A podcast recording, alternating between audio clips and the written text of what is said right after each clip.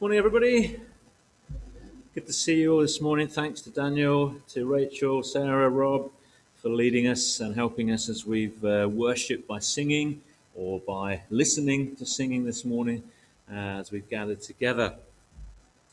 Now, on your on your chair, there should be an outline. If you find that helpful, it's got all the verses on. The verses will be up on the screen as well, and there's a few things if you want to write down. There's COVID secure pens in front of you and so on. But if that's a distraction, just ignore it. That's, that's fine.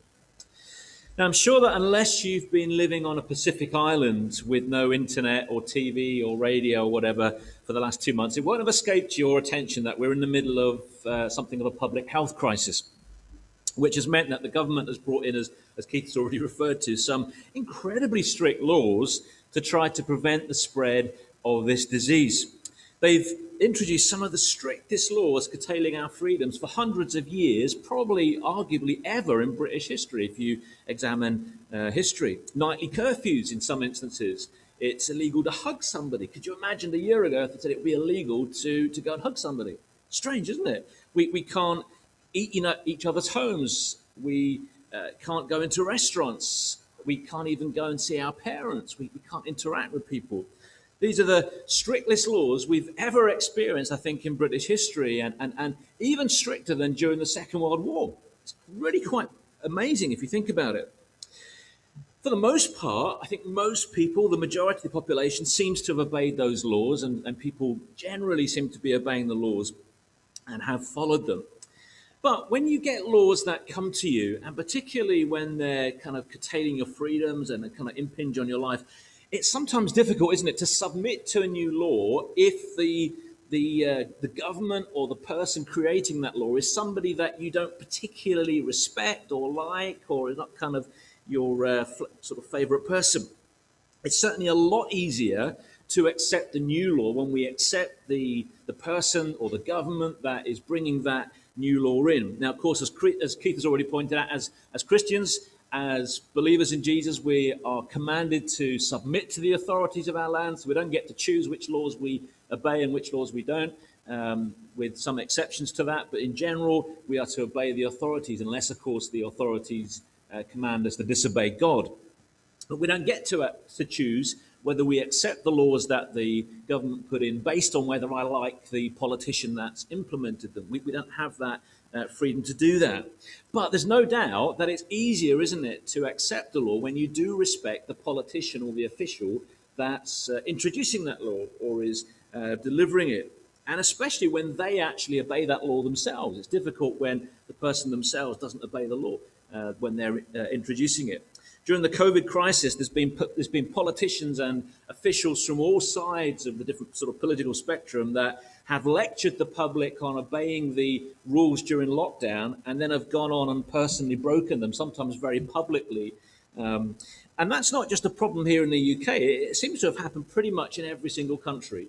There's been a, a situation where someone's made an announcement and then sort of the next day had to resign. The health minister in New Zealand had to resign just after having introduced and brought in an incredibly strict lockdown in New Zealand. He was then uh, discovered on the beach with his family and decided it would be appropriate to resign. Um, when you create laws, it certainly helps if you have the credibility, doesn't it? And that people then respect you. The fact that you might not respect the authorities doesn't give us the freedom to, to disobey them, but it certainly helps uh, our kind of frame of mind, our acceptance of the person uh, or of the law if we respect the person giving them. Now, the Ten Commandments in Exodus 20, which we're looking at over the next 10 weeks here at Regent, they're not laws that are made by flawed politicians or flawed uh, public officials. They are laws that have come from God Himself. And God is obviously flawless. He is without any flaw, without any error, without any problem. They're some of the most important words that have ever been written down, and they're certainly the most important laws that we have ever written down in history. And one of the reasons they're so important is because they're the words of God. Exodus chapter 20 starts with this phrase, and God spoke all these words. It wasn't a flawed politician or government official. God spoke all these words, the only flawless one to ever exist. And the next 17 verses of Exodus 20 are the, the record of the words that God spoke to Moses uh, as he gave him the Ten Commandments as Moses was up there on the top of Mount Sinai. So we're going to read Exodus chapter 20, verses 1 to 21. And we're going to listen to these words that God spoke to Moses there on the top of Mount Sinai. So you've got a Bible handy, Exodus chapter 20, and we're going to read from verses 1 to 21. And this is what um, Exodus 20 says And God spoke all these words I am the Lord your God, who brought you out of Egypt, out of the land of slavery. You shall have no other gods before me.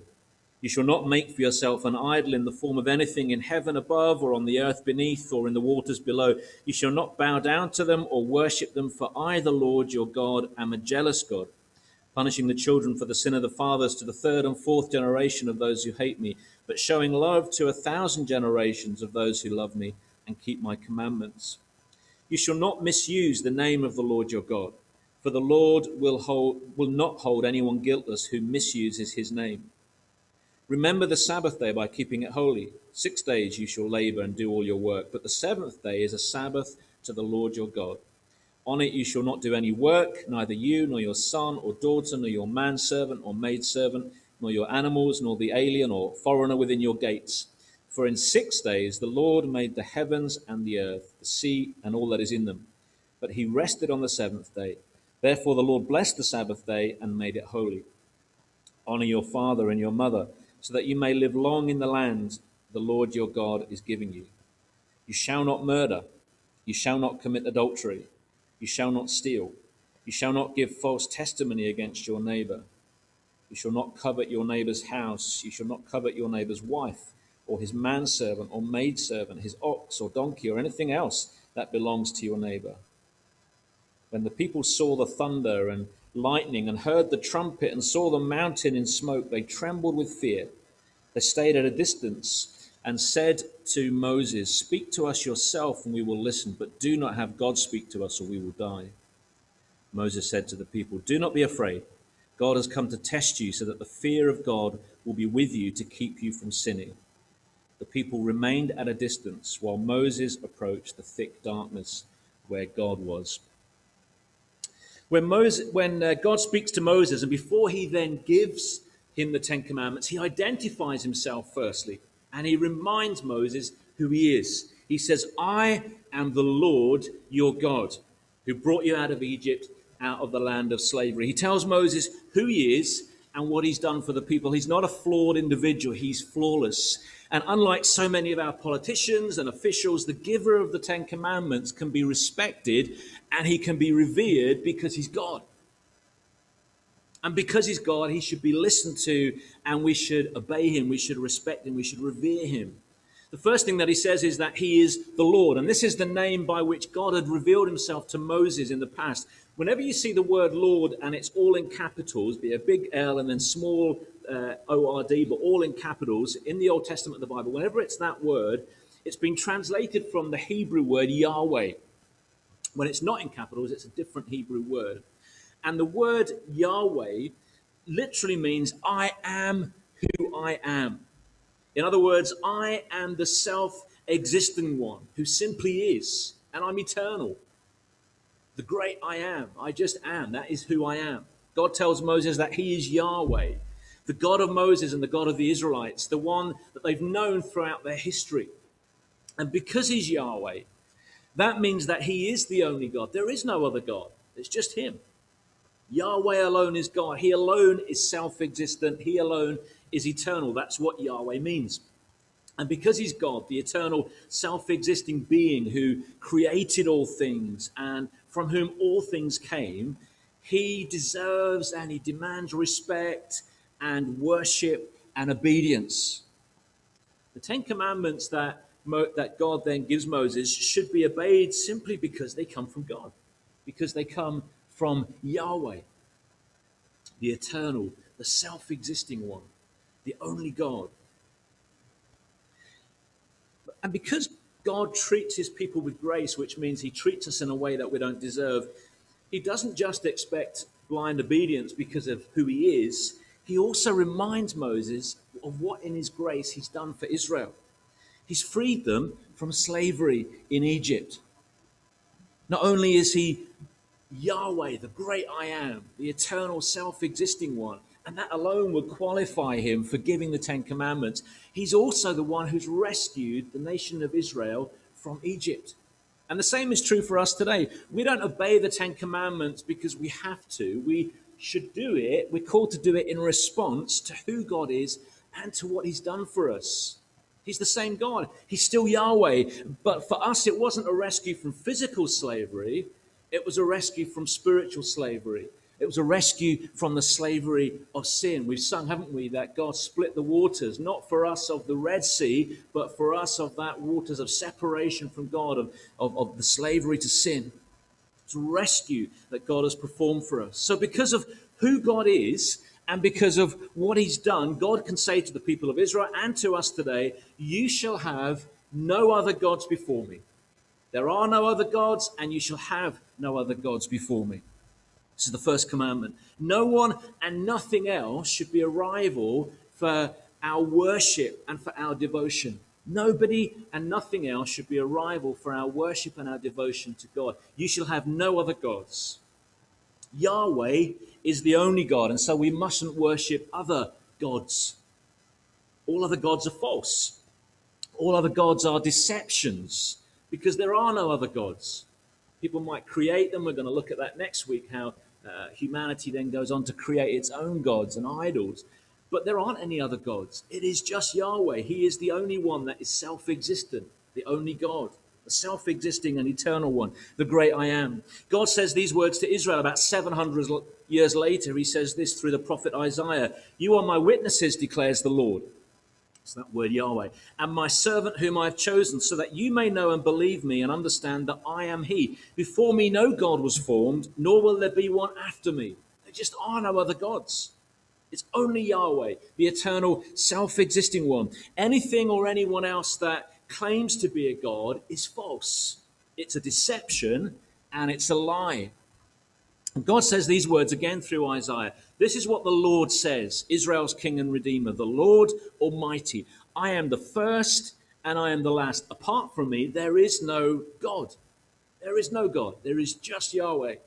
So, for a human being, for any human being to treat anyone else or anything else as if it's a God or as if it's the God is completely illogical because there is only one God. There is just Yahweh.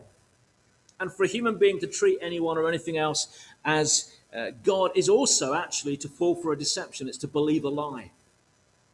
Because the idea that there is another God is actually a lie from Satan himself, it comes from the pit of hell. Because for anyone or anything else to claim to be God or even a God amongst other gods is a deception from Satan. There is only one God, and that one God is Yahweh, the God of the Bible the one who is who he is, the one who has revealed himself to Moses, and the, the one who ultimately revealed himself to humanity as he became a human being, the Word made flesh, living among us through the person of Jesus. And Jesus went on, didn't he? And we see that a number of times in the Gospels, and he claimed to be Yahweh. He said, I am. Before, before Abraham was, I am. And the Jews understood what he meant, and they picked up stones to stone him because they believed he was blaspheming. Jesus was claiming to be Yahweh. So it's really important that we understand this according to the Bible that all other religions and all other belief systems are false and are a deception. Okay, write that on your outline. All other religions, all other belief systems, according to the Bible, are false and they are a deception.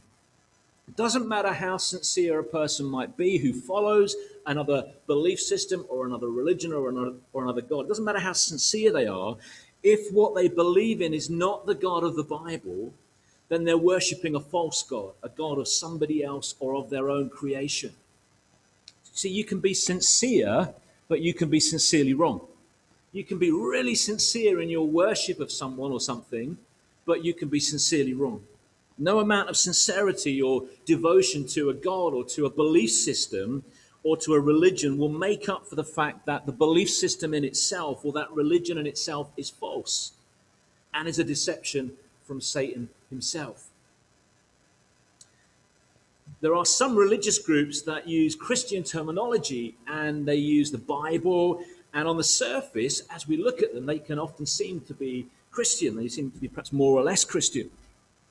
But when you look at what they teach, then you find that, that, that the portrayals they have of God in the Bible have been twisted or are incorrect or are only partially accurate. And they twist, the deception twists what the Bible teaches, or they add to what the Bible teaches.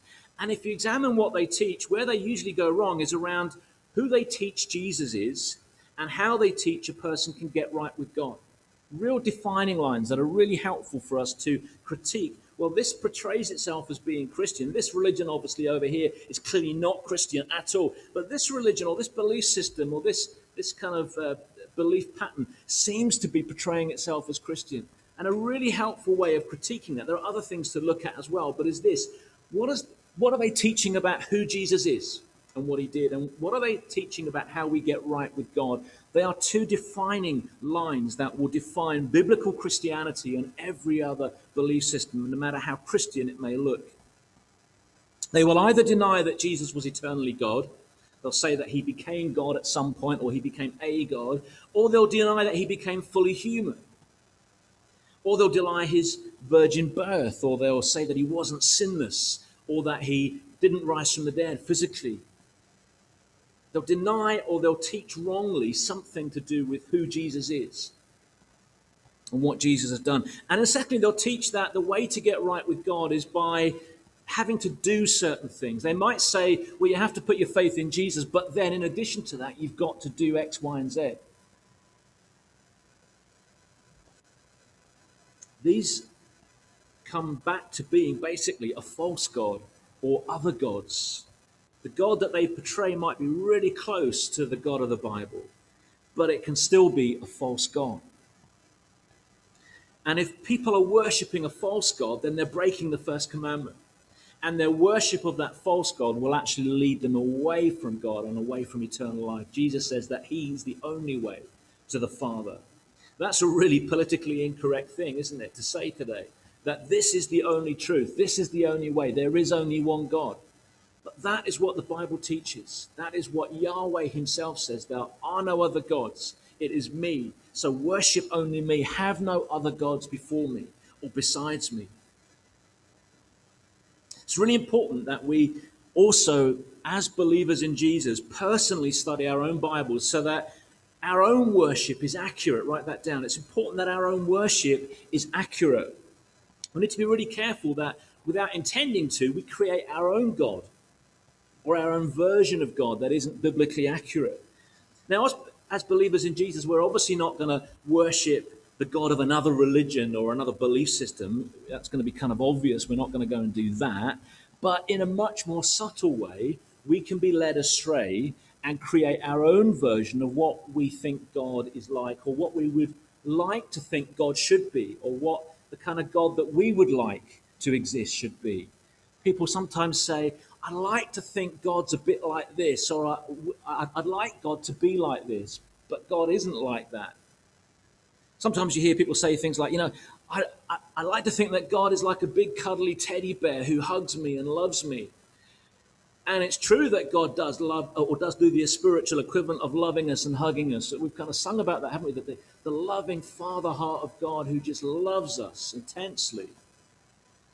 But He isn't a cuddly teddy bear. And if when we're worshiping God, we're picturing a, a, kind of big cuddly teddy bear, even kind of without even thinking about it, then we're at best worshiping God in, inaccurately. And at worst, we could be creating a false God. We could be worshiping a false God. It's really important that the God we worship is the God that's revealed in the Bible. And that's why it's important that we keep reading the Bible and studying it so that as we're thinking about God, as we're relating to God, we're relating to an accurate portrayal, an accurate revelation of God rather than a kind of caricature of what we would like God to be like.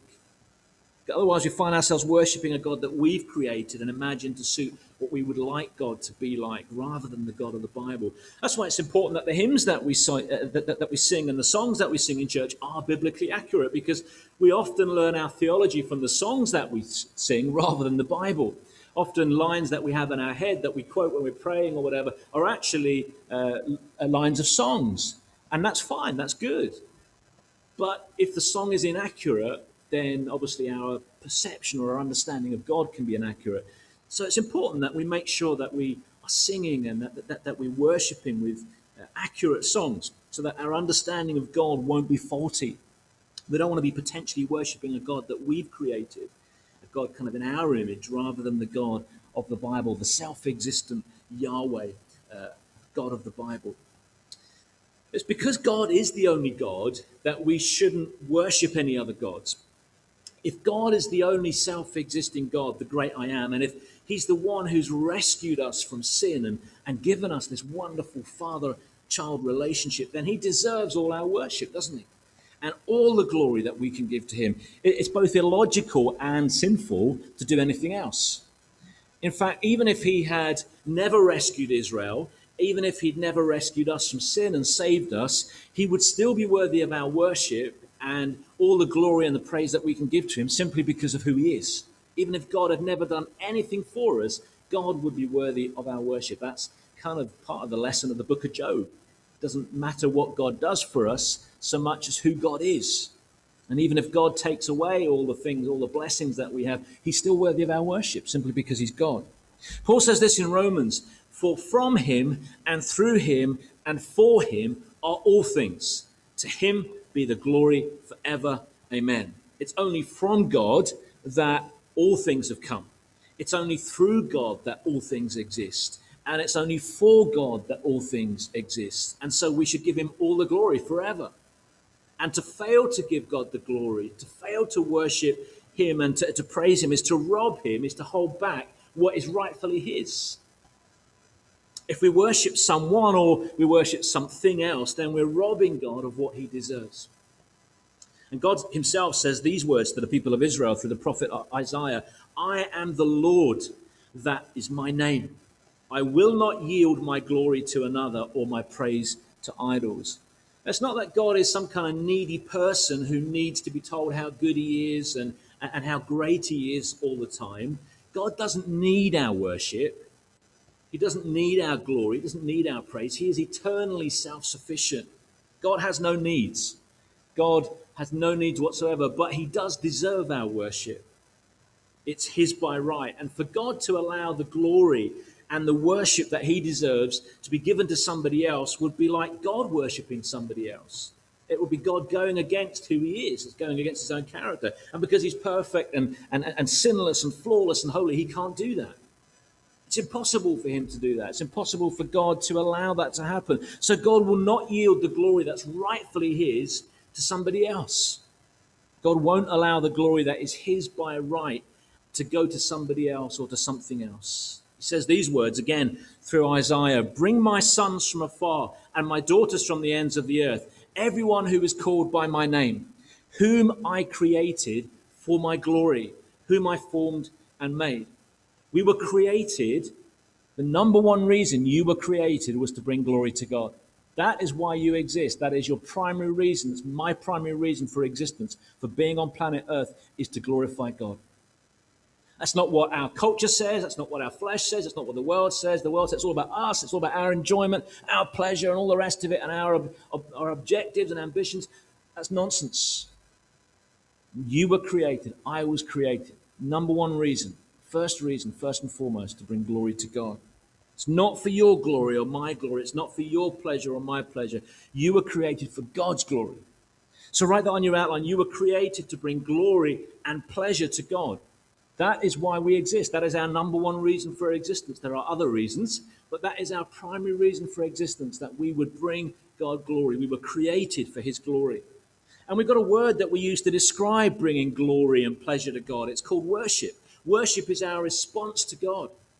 We were wired to worship. We can't help but worship. The problem is we often worship other things rather than God. But we are humans, and to be human is to worship. We were wired to worship, it's in us.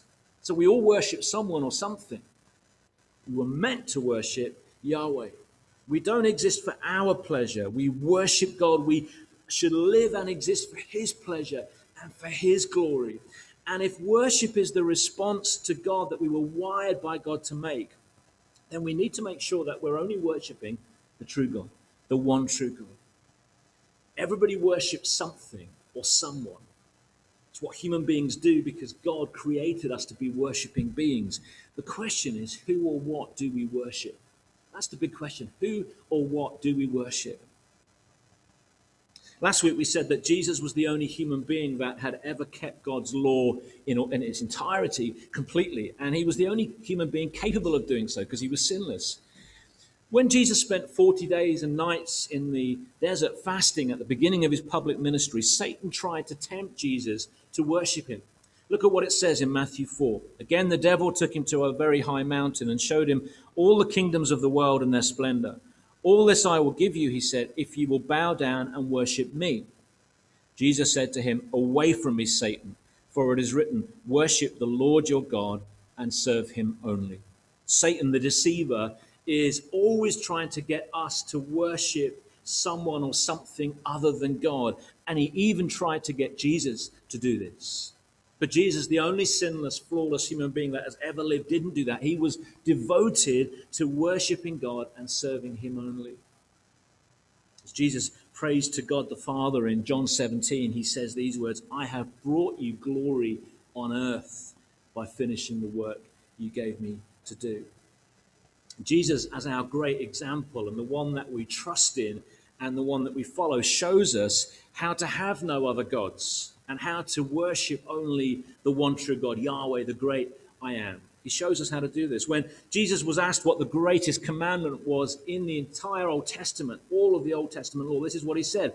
The most important one, answered Jesus, is this Hear, O Israel, the Lord our God, the Lord is one. Love the Lord your God with all your heart, and with all your soul, and with all your mind, and with all your strength.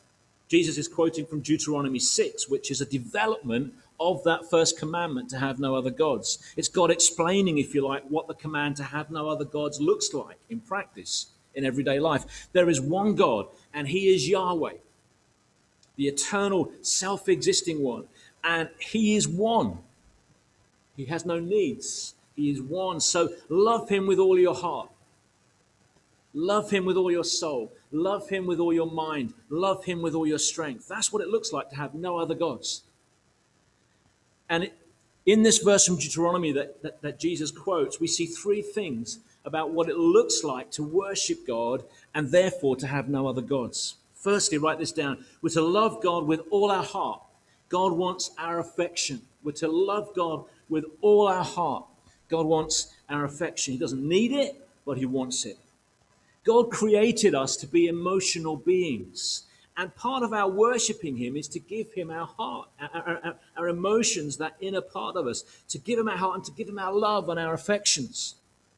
One of the words translated as worship in the New Testament is the Greek word proskuneo, which literally means to kiss the feet of someone. Lots of the words in the New Testament that are translated as English, uh, it's translated English as worship, are literally the Greek word to go towards the feet of someone and kiss their feet.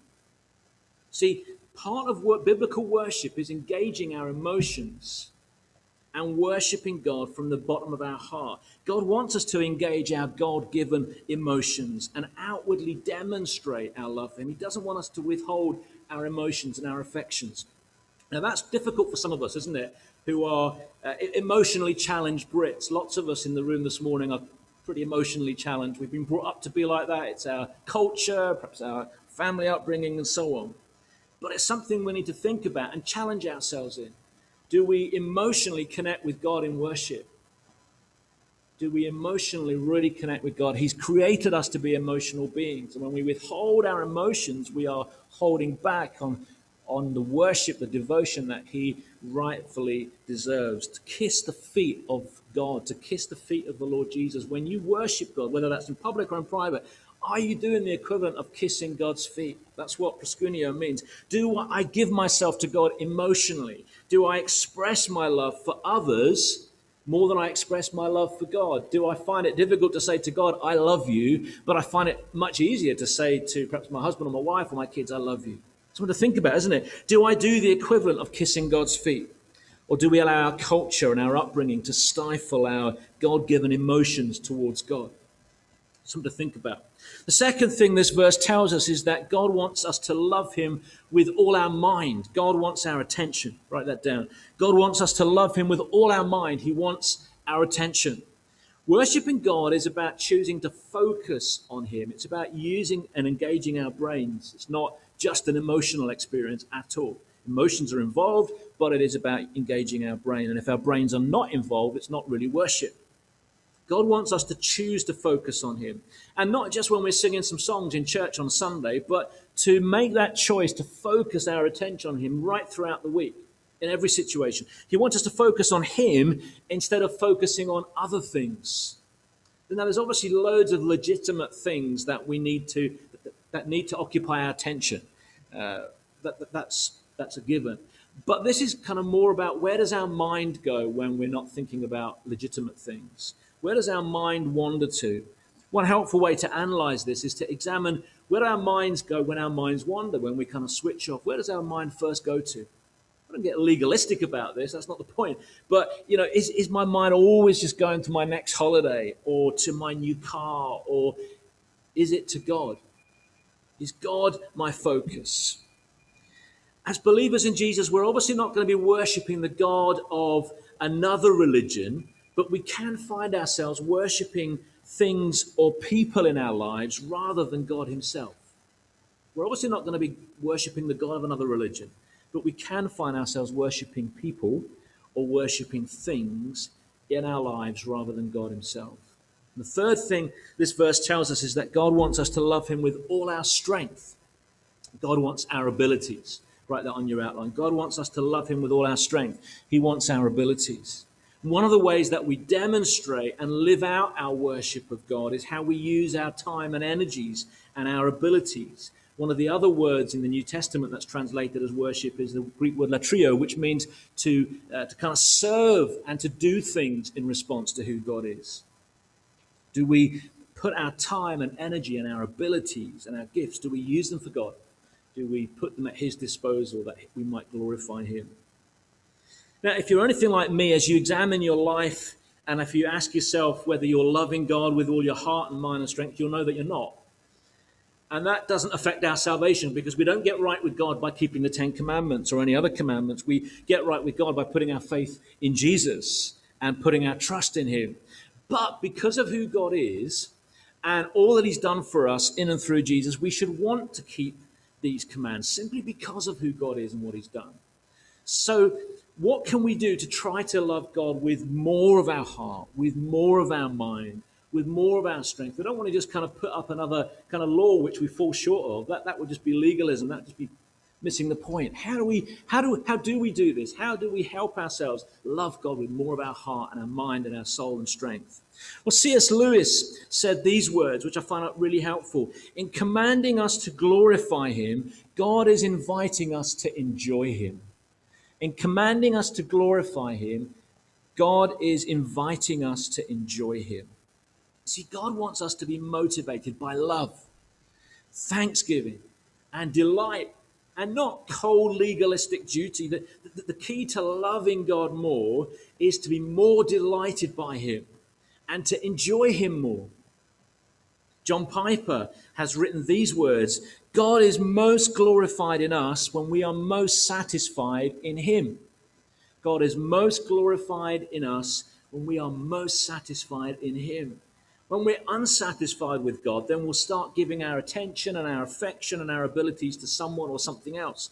But when we're satisfied with God, when He thrills our hearts, when He amazes us, when we're satisfied in Him, then we'll be bringing Him glory. One will follow the other. So, how do we satisfy ourselves with God? Well, it's by making that choice to focus on Him and, and deliberately choosing to fill our minds with who He is and what He's done. And we focus on who God is. And we take time out and just deliberately focus again on who God is. And that takes discipline. But when we do that, and then when we think of all that He's done for us, then it will create a deep satisfaction, a deep joy. And when we are most satisfied with God, we will be bringing glory to God. That's why it's important to create time each day to spend alone with God in prayer and in Bible reading. God invites us to enjoy Him by spending time with Him. Yes, He's the awesome God, but He's also the deep, the, the loving Father who loves us and invites us into His presence to enjoy Him. And as we read the Bible, we remind ourselves about who God is and all that He's done for us. And our deepest desires are satisfied as we enjoy God, the desires that God has wired into us.